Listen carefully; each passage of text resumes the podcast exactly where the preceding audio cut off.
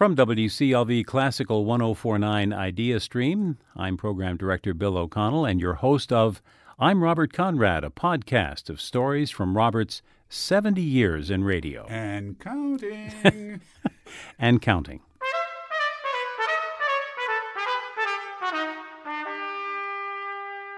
Channeling Maria von Trapp, let's start at the very beginning, a very good place to start.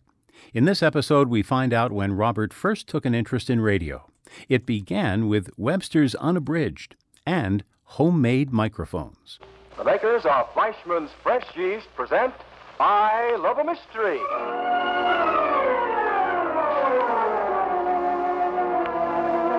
I Love a Mystery, presenting the latest adventures of Jack, Doc, and Jerry, specialists in crime and adventure. One of my earliest radio recollections when I was five or six years old was a program that was on at 6 p.m. daily called I Love a Mystery, which I really liked. My mother told me that The music played at the beginning of the program is by a Finnish composer and is called Valse Triste, or Sad Waltz, Mother, how do you become a radio announcer? By learning how to pronounce all the words in the dictionary. Do you want to start? Here's the dictionary. Aardvark. Aardwolf. Mother, what's an aardwolf? And then I started making toy microphones out of toilet paper rolls and reading the dictionary into them. So, Robert, how far did you get in the dictionary? Letter Q. Really? No, I, I have no. I have no memory uh, of how far I got. Uh, they built a radio station in Kankakee, Illinois. The very first? Very radio? first radio Okay. station, WKAN, and I just went down and hung around until they said, "Here, carry this." and what I carried was the remote gear for the basketball broadcast, and I would go out with the sportscaster and engineer and keep score. And then somebody at the station got the bright idea that I and four other kids should do a high school program on Saturday afternoon. It was called High School Matinee, and that lasted all through high school.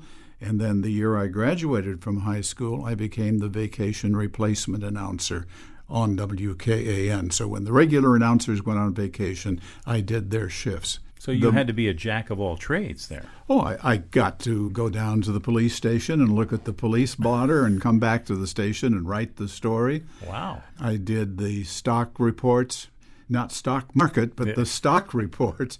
I have never found out what a canner and cutter is. That's one of the things that was priced in the in, in the in the report. So hog bellies and all that stuff. Yeah, that's right. Yeah. the four o'clock news was 15 minutes long, four o'clock in the afternoon, and probably 50% obituaries. Kankakee's a small town. Well, I hope there were an equal number of births. oh, that was called What's New in Pink and Blue. of course it was. it was on at 10 o'clock in the morning. but there was Hayloft Jamboree on Saturday afternoon at 2 o'clock with Harley Dahl, the Sun Valley Boys, and Sunbeam Marcia Jean Gokul. The, Now, wait, wait a minute. These are all performers. These were all performers. Okay. Uh, the radio host was Cowboy George Wells, and Cowboy got hired by a station in Wichita. He left Kankakee, and for some reason or other, they decided I should become the host of Hayloft Jamboree, which was a live show with an audience. uh, wow. on This is Saturday the big time. afternoons. And you're at the tender age of 17. 17. Oh, I, that was really hot stuff. My girlfriend was really impressed. Since the announcer who preceded me had a name, he was Cowboy George Wells, I became Sagebrush Bob. Did you come up with that name? Yes, I did. It's, it's a good name. The County Fair Jamboree. Hi, big foot up here, little foot down, and swing your hind, go round and around. Now everybody swing. Now allemande left and an allemande ho, and right and left, and away you go. Now big foot up and a little foot down, and a big that big foot. From the stage of the WKAN Radio Theater at the Kankakee County Fair, it's your County Fair Jamboree, brought to you each evening during the fair from 7 to 7.30 by the Kankakee Daily Journal, read by more than 70,000 And that was the beginning of, good Lord, an over 60 year career in broadcasting. From Sagebrush Bob on WKAN in Kankakee to the voice of the Cleveland Orchestra. We've been talking about the early years of the career of Robert Conrad. I'm Bill O'Connell. I'm your producer, Mark Satola. And I'm Robert Conrad.